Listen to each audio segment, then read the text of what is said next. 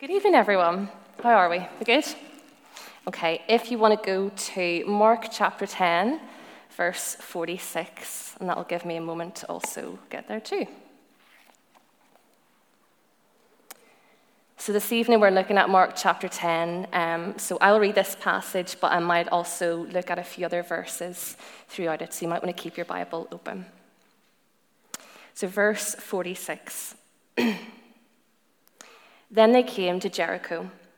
As Jesus and his disciples, together with a large crowd, were leaving the city, a blind man, Bartimaeus, which means son of Timaeus, was sitting by the roadside begging. When he heard that it was Jesus of Nazareth, he began to shout, Jesus, son of David, have mercy on me. Many rebuked him and told him to be quiet, but he shouted all the more, Son of David, have mercy on me. Jesus stopped and said, Call him. So they called to the blind man, Cheer up, on your feet, he's calling you. Throwing his cloak aside, he jumped to his feet and came, to Jesus.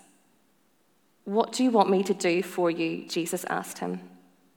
The blind man said, Rabbi, I want to see. Go, said Jesus, your faith has healed you. Immediately he received his sight and followed Jesus along the road. Let's take a moment to pray. God, we thank you for your words that we can read together and that we can learn from together. And so tonight, I pray that whatever words are from me, they would just fall on deaf ears. But whatever words are from you, that would stay in the hearts of us this evening. God, open our eyes to see more of you this evening. Amen. Well, it is wonderful to be with you all and opening up um, God's Word together this evening. I don't know if you've been about for the Sunday evening services, but I have loved the past nine, ten weeks, taking a chapter in the book of Mark each week. So it's great that we're finally in double digits now. We're in Mark chapter 10. Um, so it's great that we've got this far. Before we jump into our text, I thought I would share a little bit, um, maybe a little story about myself. Now, some of you may know me and may remember me growing up through the church, um, which is very humbling, I have to say. The people who taught me how to pray and taught me how to read the Bible, and now I'm teaching you tonight. Um, but I think it's a wonderful part of church family, isn't it? So, if you know me, uh, you might know that I wear contact lenses to be able to see. And before that, I had glasses for most of my life. But there was a time that, as a child, I didn't have glasses. Not because my eyesight was good, but just because I didn't realize that I couldn't really see that well.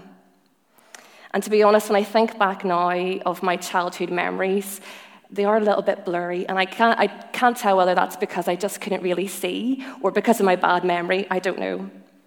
Um, but when I finally did get a random eye test in primary school, uh, the woman said to me, no, you really, really need glasses. I don't know how you've managed to cope so far without having glasses. And my parents were a little bit confused because they said, Well, Sarah, you've never squinted. You've never told us that you couldn't see things. But I guess as a naive, quiet child, I just thought, This is the way the world is. You can't see your teacher's face from that from you know at the front of the classroom you can't really see the tv that's just the way the world is so um, growing up that was the way i had to sort of experience things out of focus and a bit blurry i don't know if you've ever experienced anything like that before not seeing things clearly as really they should be so I tell you that story tonight, not so that you'll all go to Specsavers tomorrow, um, but just that we can think about seeing and seeing clearly. And tonight I want to focus on this question How are we seeing Jesus? Is it blurry and unfocused?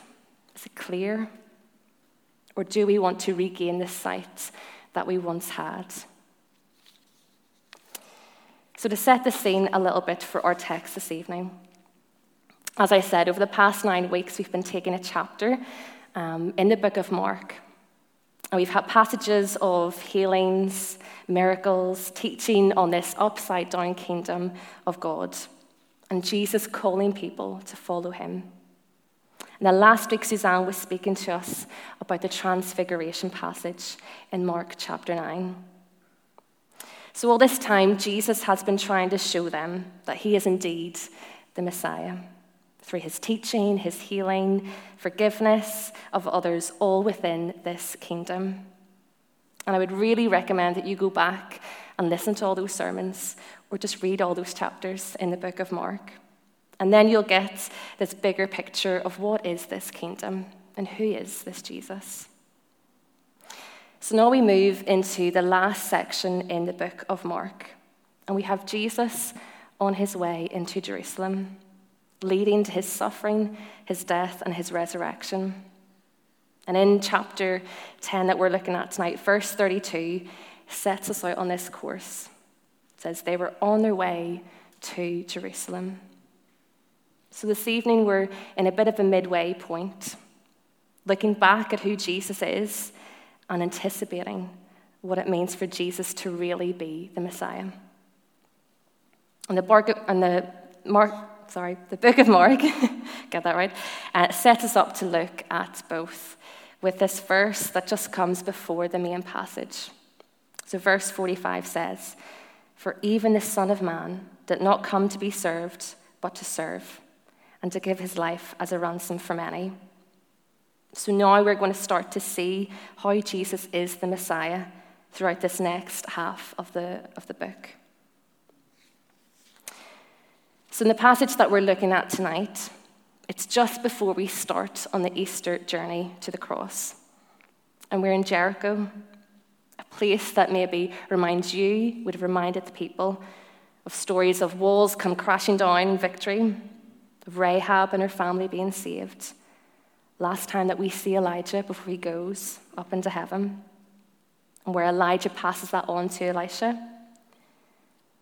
And this is the Jericho. This is the spot before the triumphant entry into Jerusalem on Palm Sunday. So it may be a story that others may be tempted to skip over and quickly get to Palm Sunday. Tonight we're going to slow down a bit, pause, and sit with this text together and pay particular attention to how are we seeing Jesus.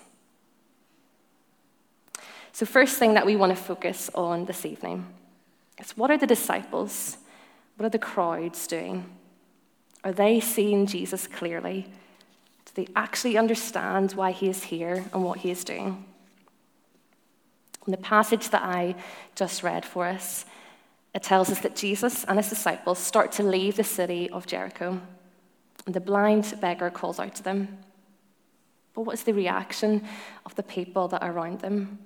Do they see this man in his pain and in his need? Do they see the compassion that Jesus has for him? Well, their response is to tell the blind man, Bartimaeus, to be quiet, and they rebuke him. They clearly don't think that Jesus should be wasting his time with this man. After all, he's only a blind beggar. But interestingly enough, in this book, we have what he's called Bartimaeus, which means son of Timaeus.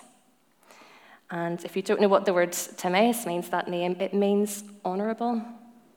So even though the crowd don't think that he is worthy to be honoured or to have time with Jesus, it makes it really clear that actually this man is indeed honourable. And unfortunately, that's not how the crowd view him. So they rebuke him and maybe they hope that Jesus will move on to more important matters. In fact, this is the kind of attitude that we see a few other times within chapter 10. So if you still have it open with you, you can look back in verses 13 to 16. We have a story where little children are going over to Jesus, but his disciples are telling them to leave Jesus alone. They don't think the little children can or should be taking up Jesus' time. But do the disciples really understand that Jesus actually values these children. Jesus tells them that the kingdom of God belongs to them with their childlike faith, wonder, and amazement. Jesus is welcoming in those with simple faith that others would maybe disregard. But the disciples are blinded by their own presumptions, their own expectations about who Jesus is and what he was there to do. That they don't see that Jesus would want the children near him. And then, if we look down in verses 35 to 45, we have a conversation between James and John, the disciples, and Jesus, all while on the way to Jerusalem. So, Jesus is on his way to the most important journey of his life to ultimately lay down his life, which he has just explained for the third time what was going to happen. And Johnny Campbell preached a couple of weeks ago on the first time that Jesus explains that. but again, he has to explain it in more detail to them. So, what do James and John ask him about?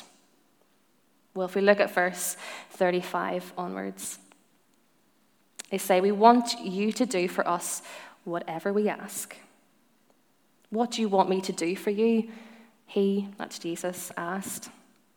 They replied, Let one of us sit at your right and the other at your left in your glory. So, what are they asking for? They're asking for power, status, and platform. Have they not seen who Jesus truly is? Have they not been there for his teaching and when he was showing them what the kingdom of God actually looks like? Because it's not about power and self promotion or platform.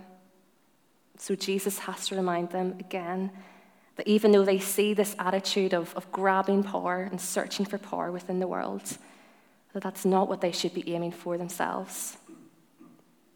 So Jesus tells them in verse 43 and 44. He says, Instead, whoever wants to become great among you must be your servant, and whoever wants to be first must be slave of all. This is not the kind of power they would be expecting from the awaited Messiah.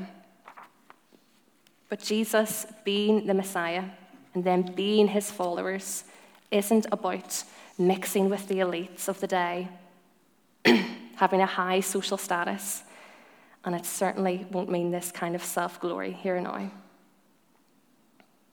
It's all about being a servant to others. And so the book of Mark has been trying to show that in the past nine chapters. So, those examples, what are we seeing through those examples there? Well, it seems that the crowds of people, the disciples, need to be reminded again and again about who Jesus really is. Their own culture and narrative have seeped into their ideas that they aren't looking clearly. They're presuming that Jesus is too important, too busy for certain types of people. The Messiah couldn't possibly have time in his schedule to talk to children or meet with a blind man begging on the side of the road. It's as if their lenses or their glasses are out of focus, they're blurry. And it's even more out of focus when some of them start to ask for power and authority rather than humbling themselves. They just aren't seeing Jesus and the kingdom of God clearly. And what about us? What do we do when we are met with similar situations? We see that the people around us are crying out for that emptiness within them to be filled, for their life to have purpose. They're crying out for Jesus, and sometimes they don't even know that they are. Do we react like the crowd? Do we tell them to be quiet? That this space isn't for them? Jesus is too busy, too important for them. Well, if that's what we're doing, we need to start asking the question are we truly seeing Jesus? Is this how he would act towards that person or that people group or those people that we just don't consider important enough? Jesus is time for each person. knowing that each of them is worthy of dignity and respect. It's how Jesus treats each one of them and each one of us. So then we need to make sure that our lenses are on correctly, that we have them focused so that we can see Jesus clearly and others clearly. So, what can we learn about those who are seeing Jesus clearly from this text? Well, let's go back to the main passage for this evening and pay attention to who is truly seeing and understanding who Jesus is. So, verse 46.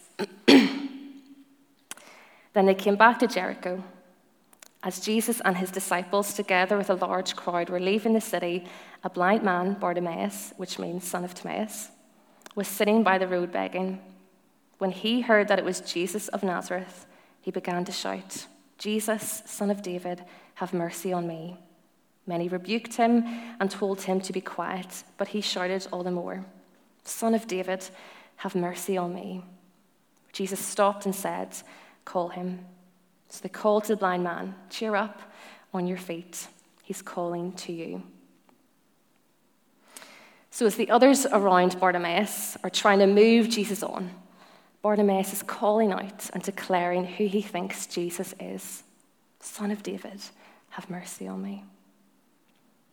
This blind beggar identifies who Jesus is by recognizing that he is Jesus of Nazareth and calling him Son of David and noting that he is a rabbi, a teacher.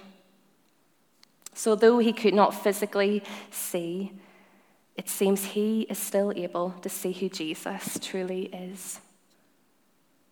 As a beggar, he may have heard others talking and discussing about this Jesus, this man who heals, who teaches about the kingdom of God.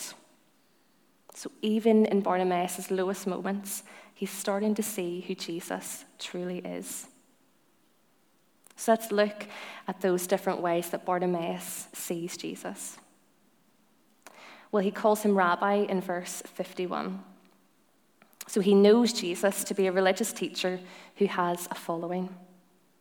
I wonder which of the teachings of Jesus made their way to that poor blind beggar sitting on the road just outside the city of Jericho. I wonder did people share about Jesus' parables and not even notice that Bartimaeus was listening too. And when people mentioned about the healings, I wonder if he could even dare hope and believe that he too could be healed. This rabbi, this teacher, bringing life to his teaching and inspiring all who heard it to follow his way of life. And throughout that chapter 10, we see some other people also call Jesus a teacher. For example, the rich young ruler and the disciples. So, from the least to the greatest, those who were closest followers of Jesus and those who had just heard of him, they were all recognizing that indeed he was a teacher to be listened to. That his teaching was life changing and unlike the other rabbis or teachers around them. So, how could people not get excited to know that Jesus, the teacher, was in town? It's interesting to note that Bartimaeus first knew that Jesus was there because he heard that it was Jesus of Nazareth. Now, Nazareth wasn't a very exciting city that people loved to say they were from. It was no Belfast. Um, but rather, it was a very small, humble place that many people would even joke about. In fact, one of the disciples, I think it was Nathaniel, joked, Can anything good ever come out of Nazareth? So I'll, make, I'll let you make your own sort of distinctions and comparisons to maybe places here in Northern Ireland. But basically, it wasn't the sort of place that people would boast that they were from. And yet, this is how the blind beggar on the side of the road recognizes Jesus.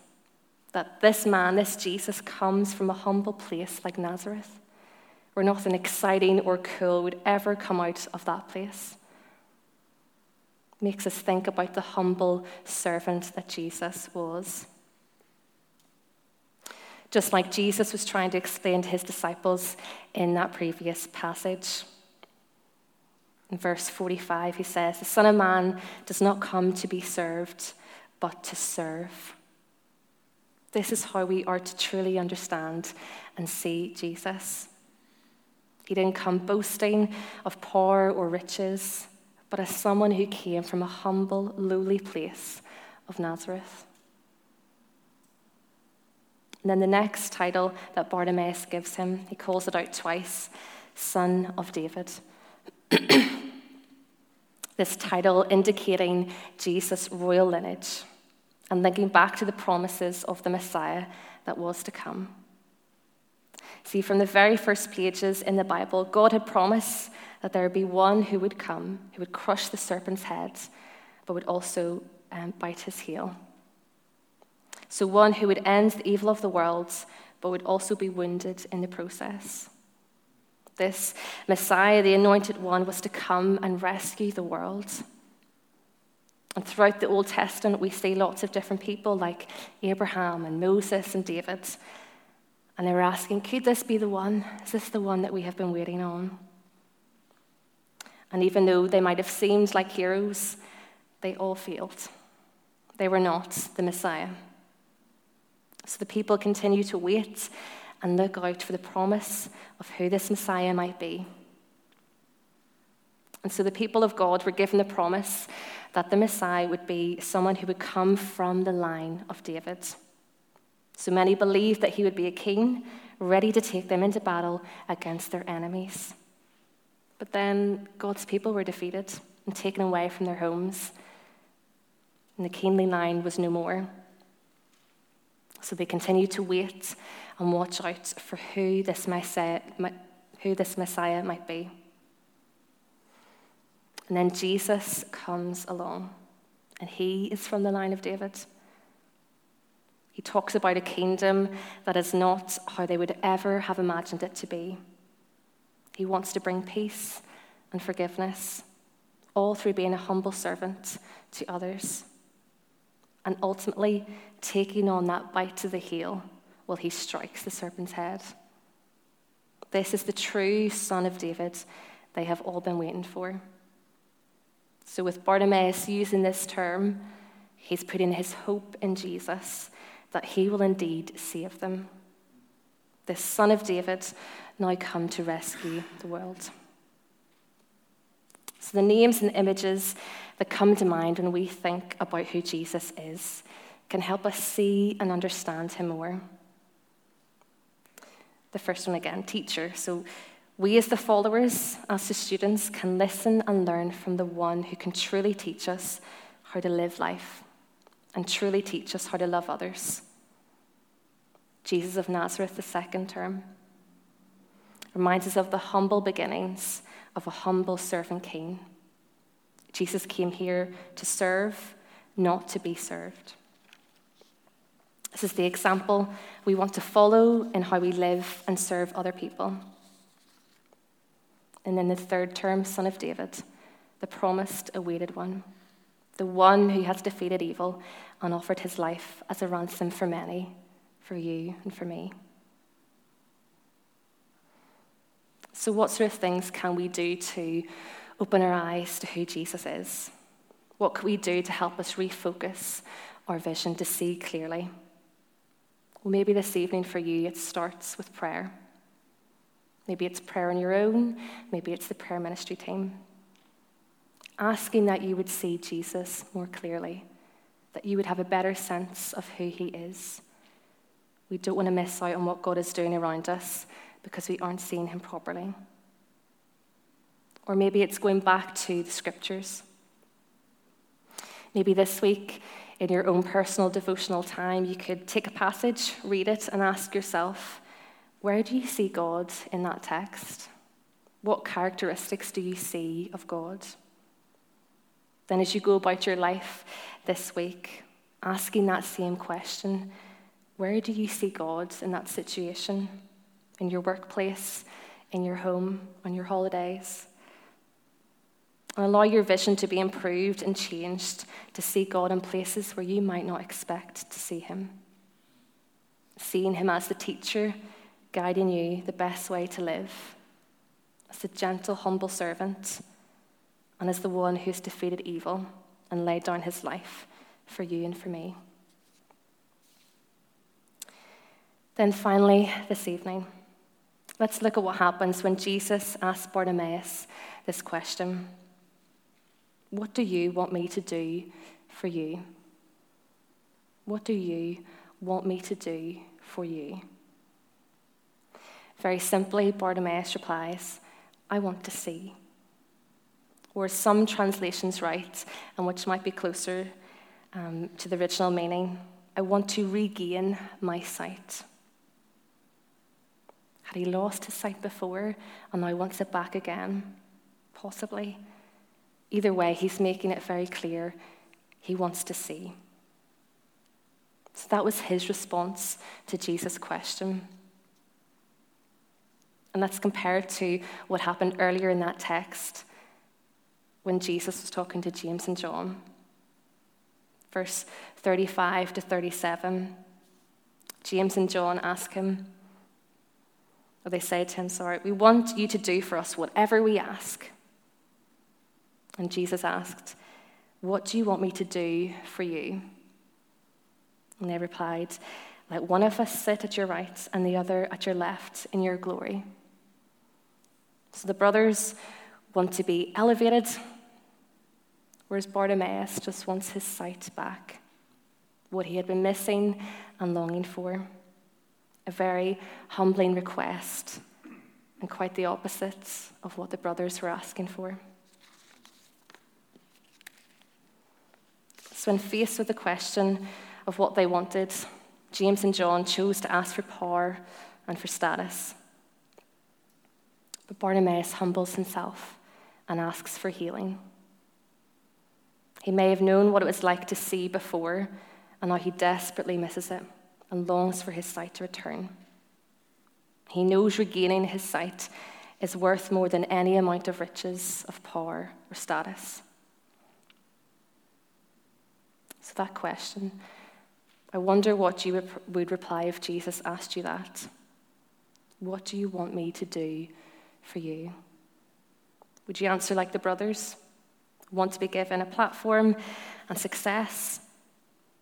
Or would you reflect back and want to regain back your spiritual sight?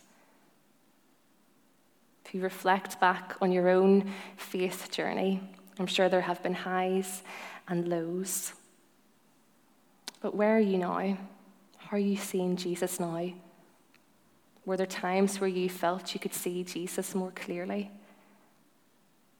Do you feel like you're sitting in a state of spiritual blindness and you desperately want to regain that spiritual sight again?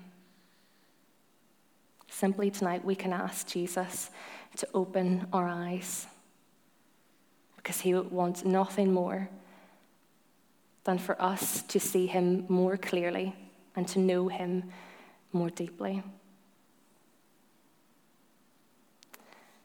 As we wrap up this part of this evening, I'm going to ask a few key questions. I'm just going to give you a moment to just think about them yourself in silence. I feel like I've talked a lot and shown you a lot in that chapter 10, so I think it might be good for us just to be quiet for a while.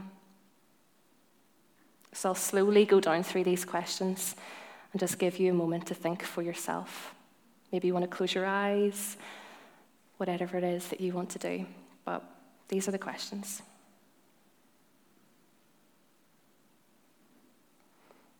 How is your spiritual sight? And how clearly do you see Jesus?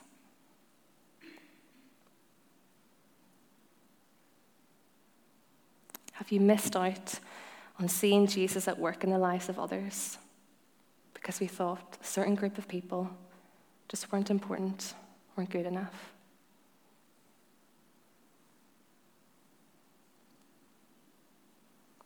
Do you know and do you see Jesus as the teacher guiding you the best way to live?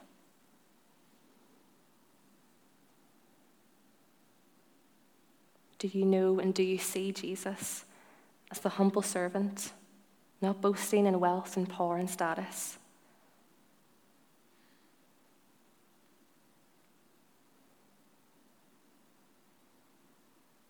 Do you see and do you know Jesus as the one who has defeated evil and has laid down his life for you.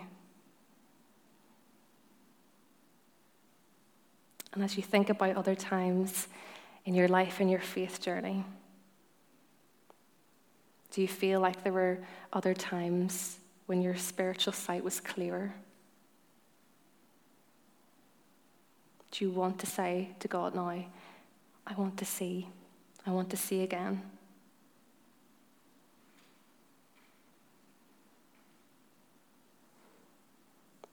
I'm going to ask the band to, to come up now and I'll just pray for us. But tonight, don't, don't leave here without talking to someone or going for prayer ministry if you feel that you need to regain that sight again. Let me pray for us. Pray for us now.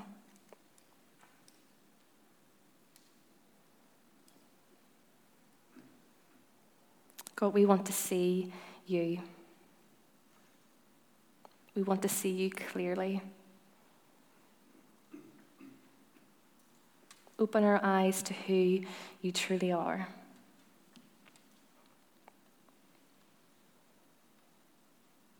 As we are leaving this evening, may we put on the correct lenses to see you.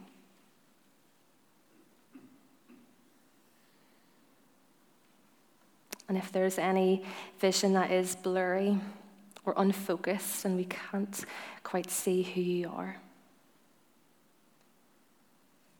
God, would you change that this evening? Let us see you truly. We pray this in your name. Amen.